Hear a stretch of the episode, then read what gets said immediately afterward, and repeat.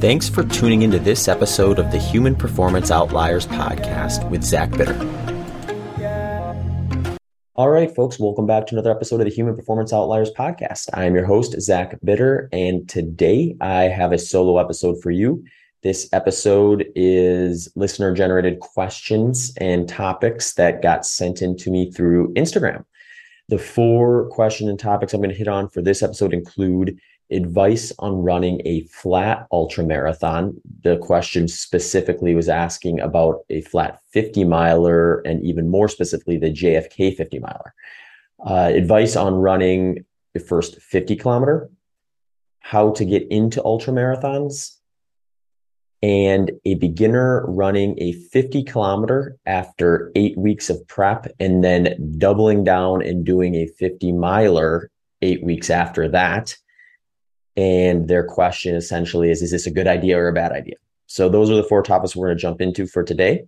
Before we get rolling with that, though, coming up on the show, I was able to actually sit down with Nick Bare up at his studio just north of Austin and dive a bit into his lifestyle. Nick is interesting to me as he participates and documents such a wide range of physical challenges, including strength and endurance, on the running side of things, which I was obviously particularly interested in. He has challenged himself to do things like break a sub five minute mile, which he did in, I think, four minutes and 53 seconds. Uh, run a couple of sub 250 marathons over the years, and then also run both the Leadville and Rocky Raccoon 100 mile events. So I wanted to chat to him about those two kind of more specifically. And then the Rocky Raccoon 100 mile I actually coached him for that one. So that was kind of fun to catch up with him to hear how his thoughts of that experience have maybe evolved over the past essentially probably is it nine months since he would have done that? It would have been back in January earlier this year. Uh, and then get into just a bunch of other stuff about him. So that's one is up right now on the show Patreon page and will be released publicly shortly. Uh, I also have a few more listener topic question episodes coming up. I got a lot of submissions this last time, so I'm trying to break them into like three or four probably at most five per per episode so they don't get too lengthy and too wide ranging in topics. Uh, one is currently recorded up on patreon. Outside of this one the topics touched on for the one up on patreon includes the importance of a well structured taper specifically for the 100 kilometer race increasing speed work with long distance running losing weight while training for an event and if keto is optimal for this and is training for an ultra marathon with less water worth it or of no benefit? Uh, both of those episodes, the Nick Bare and the solo episode on the topics submitted, can be found on the show Patreon page, which offers ad free and early release audio versions of the show. So if you want to get right into the topics, support the show, and check out episodes as soon as they are recorded, joining the HPO Patreon page is the spot to do that. You can access the show Patreon page by heading over to zachbitter.com forward slash HPO. From there, you can also contribute directly or check out any of the other episodes that are recorded and listed there, as well as the details that I have on every landing page for each episode. If you would like to support the show in a non monetary way, one of the best things you can do to help me grow things is like, share, and subscribe on your favorite podcast listening platform. So if you have a platform that you typically listen to, if you subscribe to it, it'll auto load up there every time I release one, help me grow the show. If you're looking for extra support with your training, I also do have some pre-made coaching plans, one-on-one coaching, consultation options, as well as email collaboration options for anyone interested in working with me or with my philosophy towards running I like to coach anything from short endurance events like five kilometers all the way up to 100 milers and beyond. So feel free to reach out if you have any interest or need in that sort of thing. Also, uh, that can be found directly on my website, which is zachbitter.com. Also, on that website, you can join my newsletter if you want to get semi infrequent updates about some things that I'm interested in and uh, that sort of stuff. The newsletter is a great thing to check out for that. Uh, finally, Last way to support the show is if one of the show sponsors happens to have a product that you are curious about checking out, you can access all of the HPO podcast show sponsors by heading to zachbitter.com forward slash HPO sponsors. All the links for this stuff I just mentioned and talked about in this intro will be in the show notes as well. So if you need to check out the links directly, you can head into the show notes for the for that information. Today's episode sponsors include my friends at Ultimate Direction and their great hydration hydration products, as well as LMNT and their electrolyte supplements. Ultimate Direction creates top quality hydration products and apparel. Their hydration products range from bottles, handhelds, waist packs, and belts, vests, and full packs and backpacks. All are designed to fit comfortably and securely so you can head out on your run, workout, hike, or adventure with all the proper equipment to keep you prepared and hydrated. Some of my favorites that I often use while training and racing include their Race Vest 6.0, Utility Belt Plus, and their Clutch handheld water bottle. I like the handhelds for shorter outings or outings I can easily refill, belts for humid weather runs where I may need a bit more supplies, and their vests for longer outings in drier weather climates. If you need to gear up for your outdoor adventure, run, or simply need a handheld water bottle or backpack for your gym workout of choice, you can do so and support the Human Performance Outliers podcast at the same time by clicking through the links in the show notes or at zachbitter.com forward slash HPO sponsors. LMNT makes an electrolyte supplement with no sugar. Each packet is loaded with 1,000 milligrams of sodium, 200 milligrams of potassium, and 60 milligrams of magnesium. They come in convenient single serve packets that make them great for bringing along for a run, hike, going to the gym, or while traveling. My go tos are the citrus flavor and the newly restocked watermelon flavor for my long runs and post run rehydration, as well as their chocolate flavor, which I love to add in my morning coffee with a little bit of creamer. Tastes great and it's a fun way to start the day for me. If you are hesitant or would like to try out LMNT first, before you purchase, they are offering a flavor sample pack with one of each of their flavors for free to anyone who uses the HPO URL. If you want to check them out and support HPO along the way, you can head over to drinklmnt.com forward slash HPO. That's drinklmnt.com forward slash HPO. Links can be found in the show notes as well as at zachbitter.com forward slash HPO sponsors. Let's get into these questions. I actually got a ton of them from Instagram this time, and I started to compile them and kind of try to group them into topics that were similar in nature so that each episode can be a little more theme based versus all over the place. But I did get quite a few, so I'll probably have a few different episodes uh, kind of going. I'm just going to do them in order of what they came in. So, this episode's topics include what are some strategies and advice from you and Nicole on how to run JFK 50 or any similar runnable 50 mile race for a front, mid, and back of the pack? All right. Also, we have how does someone get into ultra running, beginner plans, shoes, etc beginners transitioning from 50K up to 50 miles in eight weeks after eight months of training for 50K. Is this a bad idea? And then any advice on running my first 50 kilometer? So, those will be the questions we go through for this one. Uh, let's get started. First one What are some strategies and advice from you and Nicole on how to run JFK 50 or a similar runnable 50 mile race for the front, mid, back of the pack?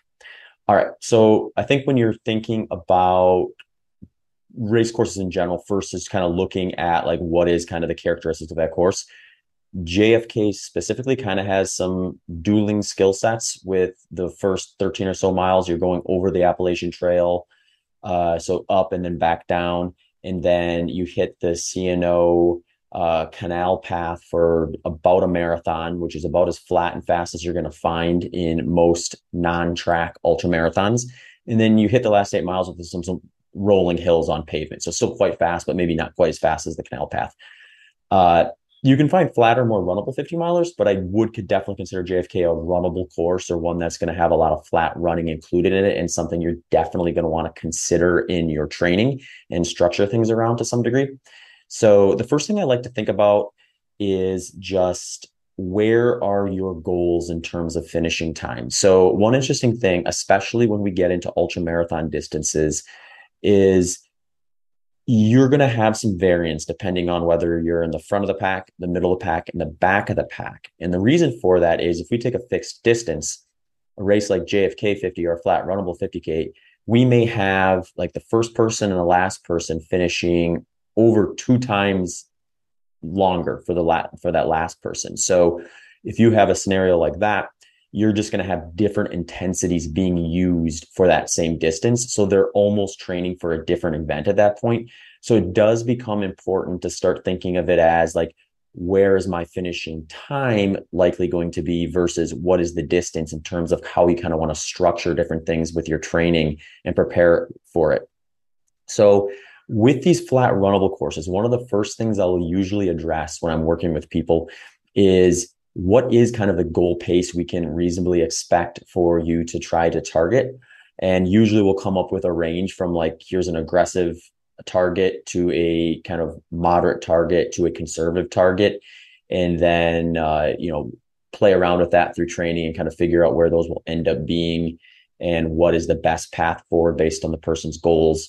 But when we're looking at folks who are going to be out there long enough where the reality is running the entire thing is likely not the best way forward in terms of producing their fastest time possible. You want to strategize this with some walk breaks. And the reason this is a little more difficult on these flat courses is because it's not nearly as intuitive. You get out on the mountains and the trails oftentimes it's very clear what areas you should walk or hike versus try to run.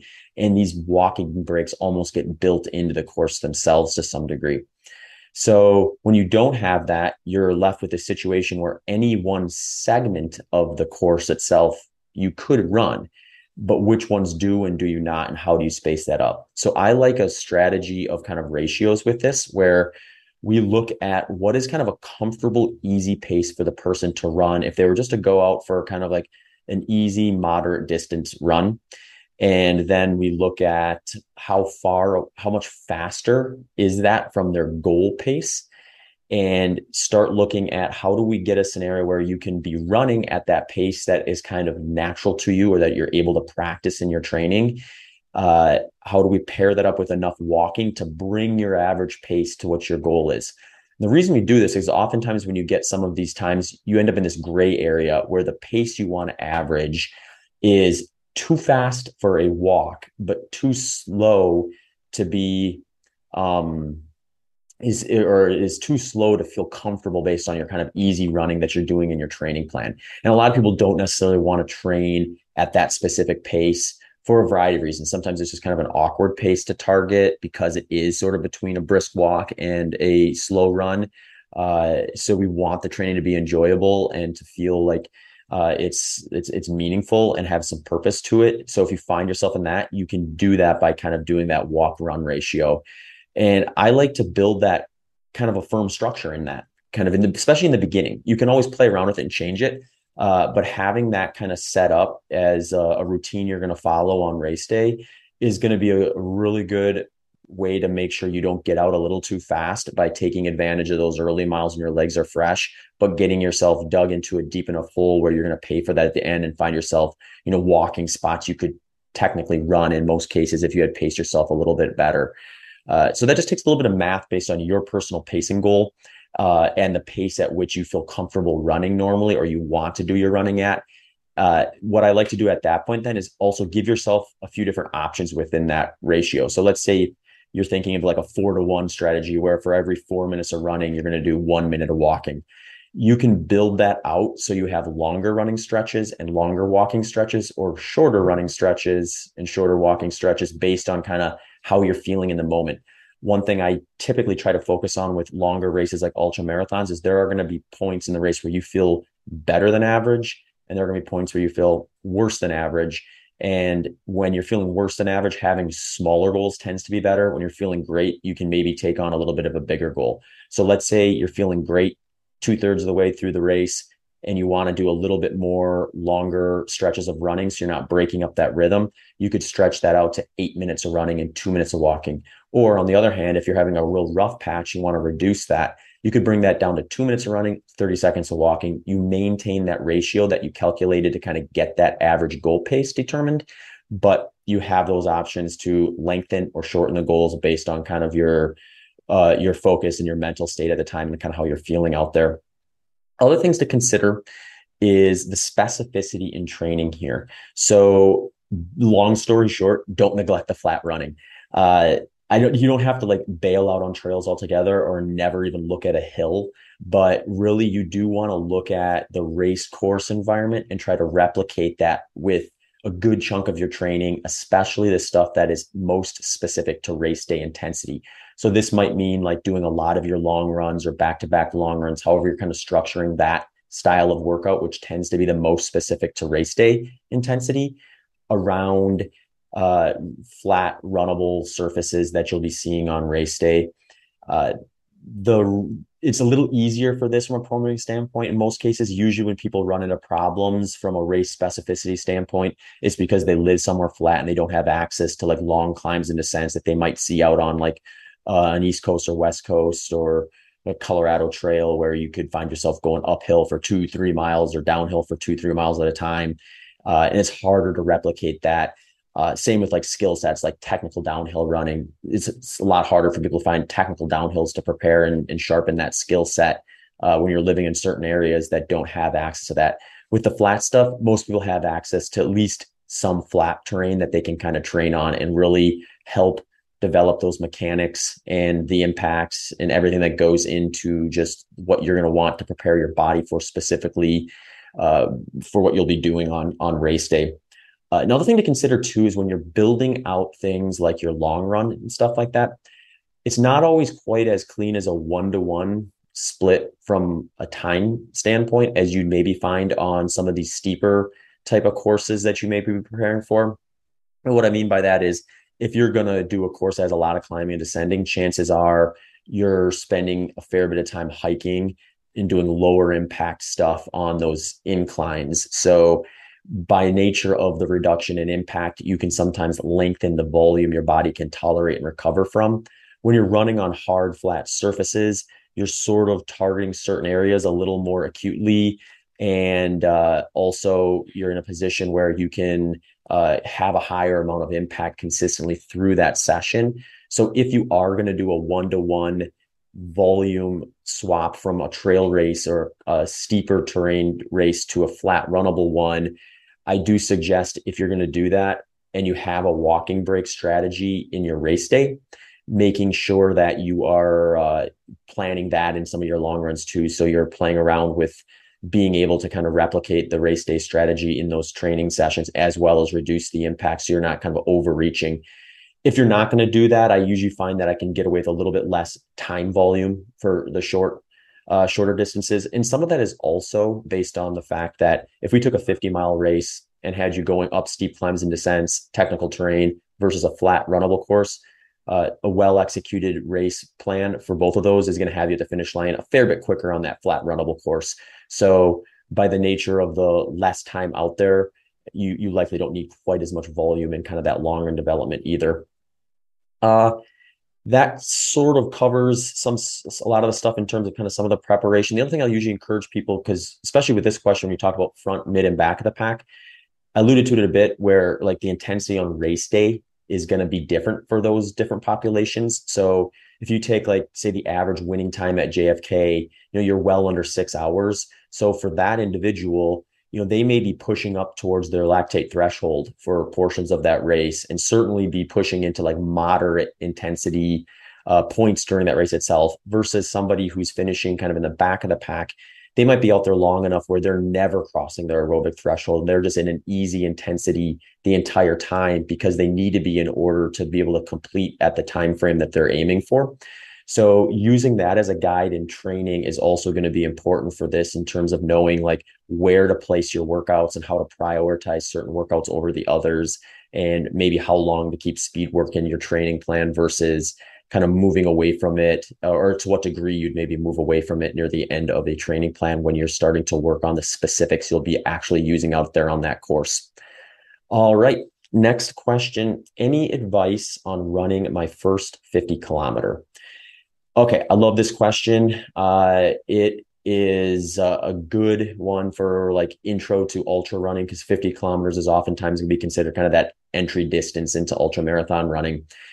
I like to look at this through like a lens of, well, what do we need as endurance athletes, regardless of whether you're training for a shorter endurance event or a longer one, like 50 kilometers, or even further yet, getting into like 100 mile distances. And one thing I think that kind of carries true through all of that is you want to begin with a very strong aerobic foundation. So basically, spending a period of time in your training, in the beginning of your training, where you're doing almost all your runs at what we consider in the easy category which we can define as like most things under like 80% of your max heart rate. Uh, some people will look at that as like a zone one or zone two. Uh, a talk test is another way to gauge this, where if you're running and you can carry a conversation uh, without losing your breath or gasping for breath after a sentence or two, then you're likely, you know, fine in terms of like your intensity and really focus on building vol- volume and being consistent in uh, stacking kind of workout after workout, week after week of hitting that intensity and making sure that you have that strong aerobic foundation before you start adding some of the structure that will be specific to the 50 kilometer distance. Um, you can do this essentially as long as you need to or want to, but there are some things to pay attention to or watch in terms of deciding, am I ready or is it worthwhile to spend more time? Uh, one is just like the timeline you have. Like if you pick a race, you're you know the clock has started, and therefore you have a finite number of weeks to prepare, and you want to make sure you are like just using them as best you can. If you look at it through like an infinite timeline, uh, you can sort of find a scenario where you should be able to see your pace improving at that intensity of those descriptors I just gave before. So if you're continuing to see your pace improve in a similar environment at that same intensity, that's a sign that your body is still acquiring adaptations that are making you more efficient. You are producing a faster pace at the same effort as you were before. And I really do like to see that continue as long as you can before it starts to plateau or you run out of available volume to kind of keep keep teasing that that intensity or that system. Once you're there, that means you you've kind of got that foundation in place where now it's time to place the specific stuff that you'll be doing uh, to prepare for that 50K. And really, I think from a workout standpoint, the workouts remain similar to what you would do for any endurance event. It just becomes more of an order of operations thing here. So I like to focus on kind of what are the priority intensities and you can get creative and do things different with this and add more flavor to it or, or blend some hybrid workouts and things like that if you really want to. Uh, but really, I like to kind of keep it simple at first and focus on some of the key intensities. And then if we want to add more after that, we can. And those include short intervals, which I would put between 30 seconds and four minutes. And target those at an intensity that you could sustain on race day for about 12 to 15 minutes. So if you were just to run 12 to 15 minutes about as hard as you could on a race day setting, what kind of intensity does that produce? That's what you want to tie your short intervals to.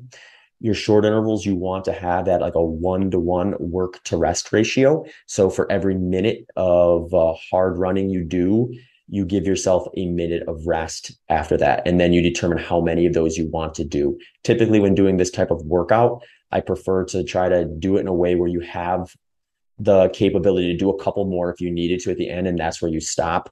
This, I believe, will produce a higher amount of volume spent at this intensity over the entirety of your plan versus having one heroic session where you do like a ton of these short intervals, but then are unable to do them again for like a week plus afterwards because you're still kind of catching up and leaving future training on the table. Next are long intervals. I'm usually putting long intervals between about eight to 20 minutes. And this is going to be at a two to one work ratio. So for every two minutes of work that you're going to do, you're going to do one, one worth of rest or recovery in between. I tie this to an intensity that you could sustain for roughly 60 minutes in a race day setting. And that's how I'm going to kind of break them down. So you could do like three by eight minutes with four minutes recovery in between, three by 10 minutes with five minutes recovery in between, three by 12 minutes with six minutes recovery in between. These are all like kind of examples of that two to one rest ratio, all at that intensity that you could sustain for about 60 minutes at a race day training or race day intensity. Then you have like whatever kind of goal race pacing you're going to do. So this is where it can maybe determine kind of like what we was talking about with those runnable 50 milers. Where is your goal finishing time? So like we get someone who's running a very fast flat 50k, you know, you you see you see people going under 3 hours for this versus like, you know, someone who's new to it, new to running, doesn't have the experience, you know, they could easily be uh, you know, 6 7 plus hours on a course that is even relatively runnable.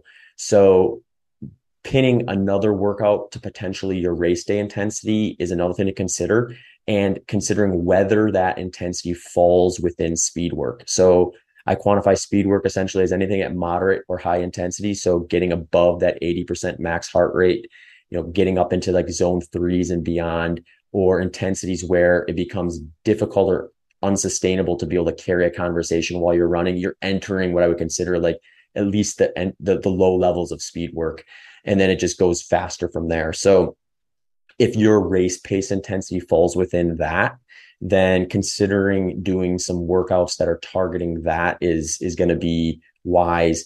And a lot of times, since 50 kilometers is a long distance, uh, regardless of whether you're an ultra marathon runner or not, I do find that that long run is a great spot to kind of put some of those race day intensity training sessions in. You can kind of double dip with your long run development and working on race day intensity with that specific workout.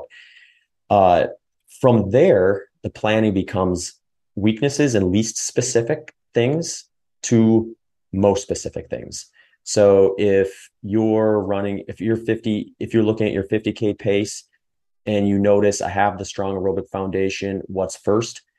the short intervals because that's going to be least specific to the intensity that you can do on race day. Then you might move up to long intervals, but getting a little bit closer, but still not exactly race intensity. And then finally, working on race day intensity type workouts in development when you're closest to the race itself so that you are targeting race specific stuff closer to the race itself.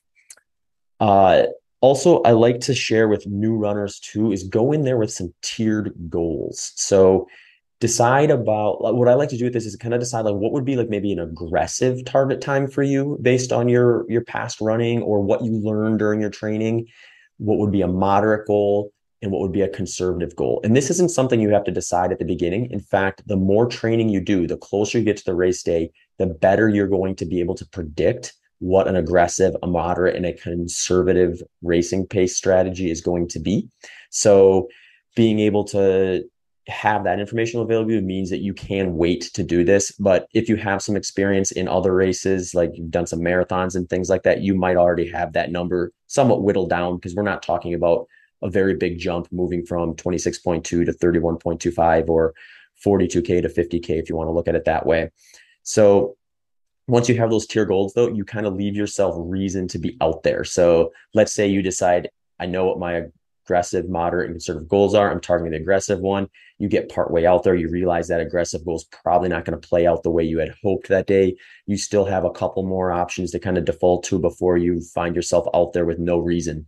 Uh, a lot of times for first time people, when they're doing a distance for the first time, I, I love seeing a goal where it's like one of my goals is just to finish because that's going to keep that incentive for you to be out there, even if things start unraveling a bit because now you at least have the experience, even if it's not what you had hoped for, to kind of build off of for a future one and learn from some of the mistakes that maybe led to that and be able to uh, still have that completion and a better uh, framework to kind of build off of for the next time. Uh, all right. One more point with that is plan goal race pace on long run development. Uh, again, I think this is like one thing you can just really tease out some of the specifics about aggressive, moderate, and conservative with that. So, like I mentioned before, embedding some race pace intensities uh, into your long run development is going to be the closest way to kind of bridge that gap between what your training's telling you and what you can actually do on the day when you're going to ask yourself to run 50 kilometers consecutively. All right, next question.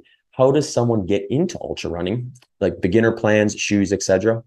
This is a great question. So one thing I re- have realized, especially in the last few years, is there is a large group of people that large group of like diverse types of people that are coming into ultra running from different backgrounds. I mean, you obviously have people who've been runners their whole life, But then you have people who are coming in from strength sports who historically maybe never thought they'd ever run an endurance event, or we see people coming in from like backwoods hunting communities and things like that. So you have a lot of interesting like whys or reasons to be there. And that's usually where I say should be your kind of first point is pick something that is going to be interesting to you and really ask yourself why you're doing it because when you get into the training and then ultimately the race itself having a strong reason to be doing it is going is going to be what keeps you motivated and consistently doing the work and training and then keeping you motivated and focused to actually reach that goal if it's a legitimate purposeful why.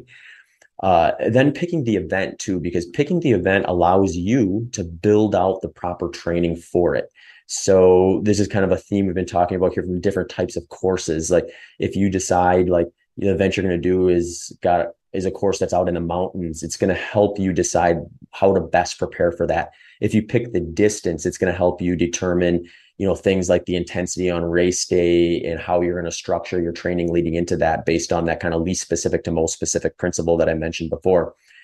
Uh, so having those things kind of determined first are usually really good starting points. And the next thing I usually ask people is like, if you do have an event in mind or you're struggling to pick an event, ask yourself, what do I want to be doing in training? What's the most motivating part of the training process for me? Because you can pick events that are more likely to be uh, complementary to that. So one thing I'll often do is I tend to focus on more runnable ultra marathons historically, but I'll get to a point usually where I've done a few of them in a row and I start to lose that kind of sharp motivation and excitement that comes from like doing a training plan for the first time or doing a training plan, a different training plan for uh, the first time in a while. And I can kind of hit the reset button a little bit on my motivation if I kind of switch things up altogether and do a race that's got like maybe a trail focus, climbing and descending, or maybe just a different distance altogether, you know, a way that's going to kind of re-energize my my desire to do the workouts required uh, to get there. Because when you think about it, even with these long races, a lot of times we build up the actual event itself because it is long. Sometimes it's longer, or oftentimes it's longer than we've ever gone before. And that is a big thing to get your head wrapped around. But at, in the reality, you're going to spend way more time training, way more energy training, and having a setup there that is meaningful and purposeful for you is going to be a much better setup than hating that entire process just to get to like an event that you know your friend said was cool or something like that. Uh, so again, I will emphasis least specific to most specific in your preparation phase. Starting with a strong aerobic base is is a great way for like a beginner to kind of target kind of how they want to structure that training once they determine things like their why in the event. Uh, the next thing is start where you are at. If you're completely new to running, it is okay to start out really slow and really easy. Uh, the worst thing you can do is overreach where you're currently at by a large enough margin that you find yourself struggling to recover from one workout to the next. That leads to things like injury, loss of motivation, uh, leaving future training out because you overdid a single session, things that I've kind of been talking about through these other questions. Consider that. So if you're new, starting from the beginning and gradually increasing volume and uh, same thing with speed work. If you've never done speed work before, easing into that is a great idea. If you've done speed work before and you kind of know where your thresholds are there in terms of what you can tolerate from a volume standpoint, great. You've got some precedent there. But uh, making sure you kind of take a thorough inventory of kind of where you're at and where you want to be and make sure you're doing what I like to call micro stressing, where you're adding a little bit of extra stimulus over the course of your plan, but not so much that future workouts are getting taken off the table, injury risk is increasing, and you're more likely to give up because it's just unsustainable to continue on the path you're going. Next thing, uh, you mentioned shoes. Uh, same idea with any kind of running is kind of picking a shoe that is going to be most conducive for your needs. So personally, I really actually like a variety of different types of shoes for a couple reasons. One is if you're rotating your shoes, you're more likely to get longer life out of them anyway. Uh, second is different shoes have different purposes. You know, some are designed for like trails, others are designed for roads. Some are designed more firm or responsive, others are designed more soft. Uh, so you need to ask yourself kind of like what is it that you need and kind of how you're going to use those. Generally speaking, if you're dealing with anything with lower legs, like your lower legs are weak, sore, tight, tired, uh, fatigued, you know, some cushion is going to alleviate that. So you want to strengthen that over time, which probably means introducing some more firm platform shoes at times to strengthen those lower legs. But you also want to be mindful of some of the training sessions you might do when that area is been worked from a previous workout and you want to keep it from you know, taking on too much of the training impact or the training load. Same thing with the race day too. If you notice you have a weakness like in the lower legs, you get a more padded shoe. Uh, you may not have to wear for the entire race, but for at least part of the race will maybe help keep that spot a little less uh, exposed on race day. Firm shoes, I usually like to prefer if it's something where you maybe are dealing with issues kind of further up in the leg, like knees and hips.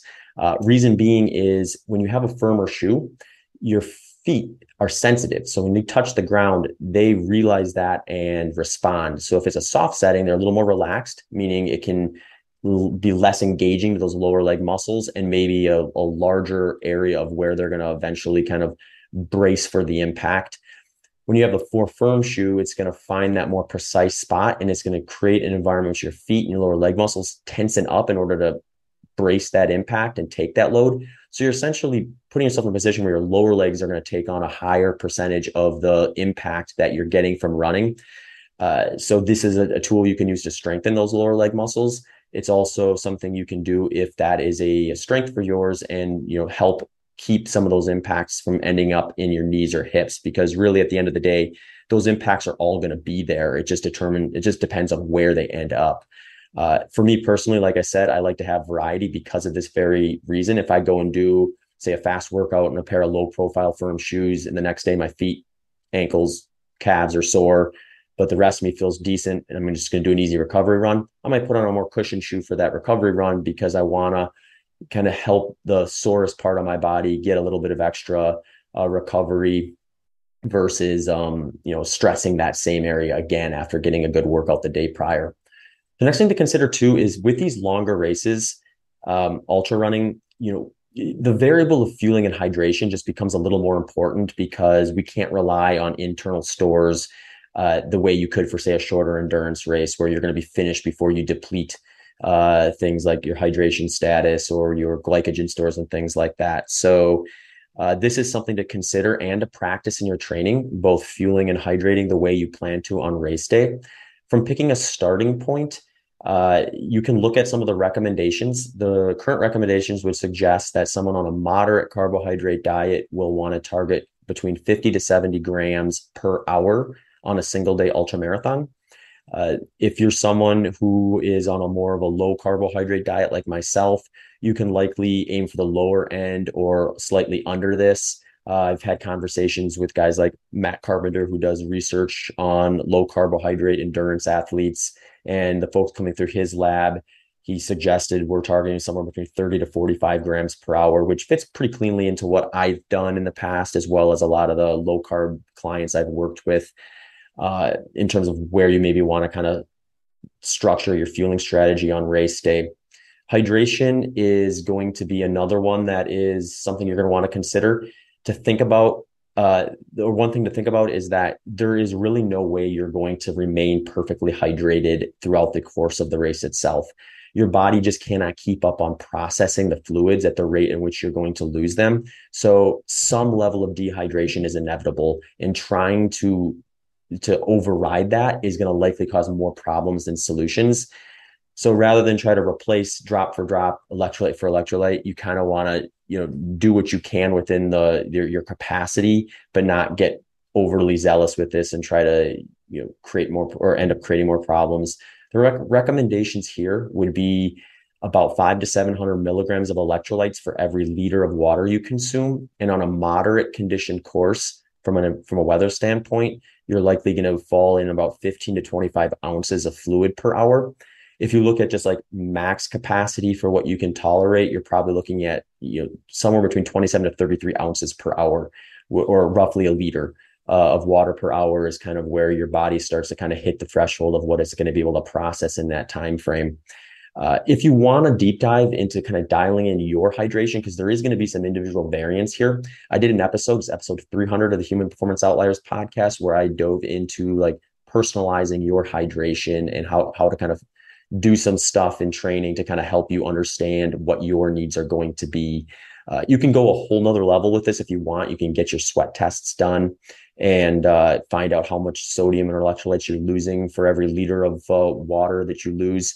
Uh, I had this done actually not too long ago. Turns out mine was 614 milligrams for every liter of water. So for every liter of water I lose while running, I'm going to lose roughly 614 milligrams of electrolytes with it. So that's something for me to consider for these longer sessions when, you know, I'll be losing like multiple of liters over the course of the day. You know, I also have to consider that I'm going to be losing some of those electrolytes with that. Hey folks, just a quick reminder that this episode's sponsors include Ultimate Direction and their hydration products bottles, belts, packs, backpacks, vests, and LMNT's electrolyte powder. If you would like to support the show by checking out these products, head over to zachbitter.com forward slash HPO sponsors. All right. Next question. Beginners transition 50K to 50 miles in eight weeks after eight months of training for the 50K. Is this a bad idea? All right. So the way I'm understanding this question is it's a beginner training for a 50K, really good lead up with eight months. We'll talk about that. And then rather than being done after that 50K, eight weeks later, doubling down for a 50 mile, asking for advice if this is a good or a bad idea. I don't hate this idea at all. Actually, I think it's actually kind of a fun, exciting one. It just sort of depends on your goals to a degree. So if you're going to do this, the way to think about this is you want to be very fit and very ready for that 50K. You're going to do the majority of your training for that 50K, and you're going to try to leverage the fitness you acquired from that and carry it over, sort of double dip into an extra event eight weeks later with that 50 mile. Uh, I like this setup because you have the faster or the shorter distance race first which is going to make it much easier to follow the principle I've mentioned previously in this podcast, which is working on least specific stuff first and then transitioning towards more specific stuff as you move through the training plan itself. The way I like to look at this is uh, you, same thing that we mentioned before when we are talking about preparing for that 50K. Uh, get that strong aerobic base, least specific stuff. So like the short intervals, long intervals, and then long run development, kind of in that in that in that order for the most part. If you're a bit of a faster 50k runner, you know you, you're going to maybe want to keep some of that speed work in a little bit longer into the long run development phase of training in order to replicate race day intensity as you get closer to the event itself. But really, after that, your goal is to run that 50k as well as you can, and then the big next piece becomes making sure you recover from that and maximize the time you have left to do things as specific to the 50 miler as possible as you can without compromising recovery. So with eight weeks, we're basically looking at probably about two weeks of recovery and then another two weeks of taper, kind of bookending that eight weeks. So you're essentially working with roughly four weeks of what I would consider probably quality training with that time frame that two weeks of recovery, I like to see about a week where you probably don't run at all. You let everything kind of catch up, mind, body, do some stretching, do some light walking, maybe some light cycling or light swimming just to get some movement going, but nothing that's going to like stress or cause impact related to what you would have been doing running for that 50K. And then on that second week, you can maybe start running a little bit just to test things out. But I would stay away from anything too structured for that second week. Just really make sure you prioritize getting yourself feeling ready and motivated for that four weeks in the middle. Once you get to that point, you want to prioritize long run development that is catered towards the intensity that you plan on running for that 50 mile. Uh, you could do this with back to back long runs or some slightly longer solos. I tend to prefer back to back long runs if you're starting to push uh, you know, up towards, you know, four plus hours in a single training session. I think the risk reward becomes increasingly unfavorable when you start pushing much past that. And in reality, when we just look at it from a from a training adaptation standpoint, if you were to say go out for uh, an eight hour run versus splitting it into two four hour runs, not only is the quality likely going to be higher by splitting it into two four hour runs, you're also likely going to rec- recover quicker and be able to do more training overall throughout the course of that plan.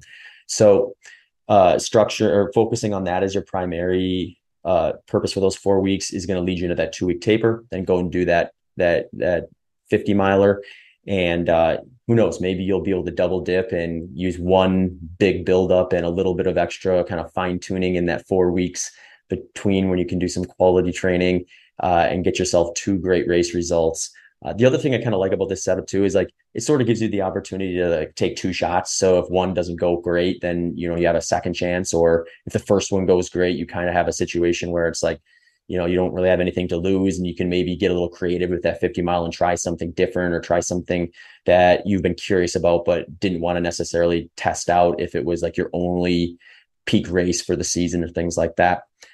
Um, perfect. I think that's everything for that one. Uh, like I said in the beginning of the the podcast, if uh, you have questions you would like me to talk about or topics you'd like me to address or would like me to dive further into some of the ones we've covered, feel free to reach out to me at hpopodcast at gmail.com or on social media. Instagram is at Zach Bitter, Twitter at ZBitter, and Facebook at ZBitter Endurance. Thanks for tuning into this episode of the Human Performance Outliers podcast with Zach Bitter.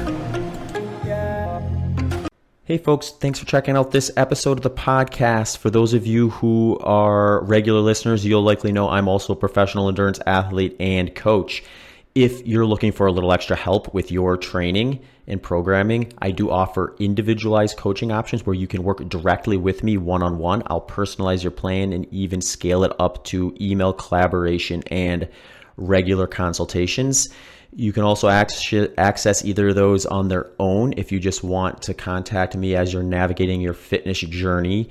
I also have some ready made plans. The ready made plans follow my coaching philosophy and they scale from five kilometers all the way up to 100 miles and come in three different levels. So, whether you're a beginner, intermediate, or advanced, I've got something for you there.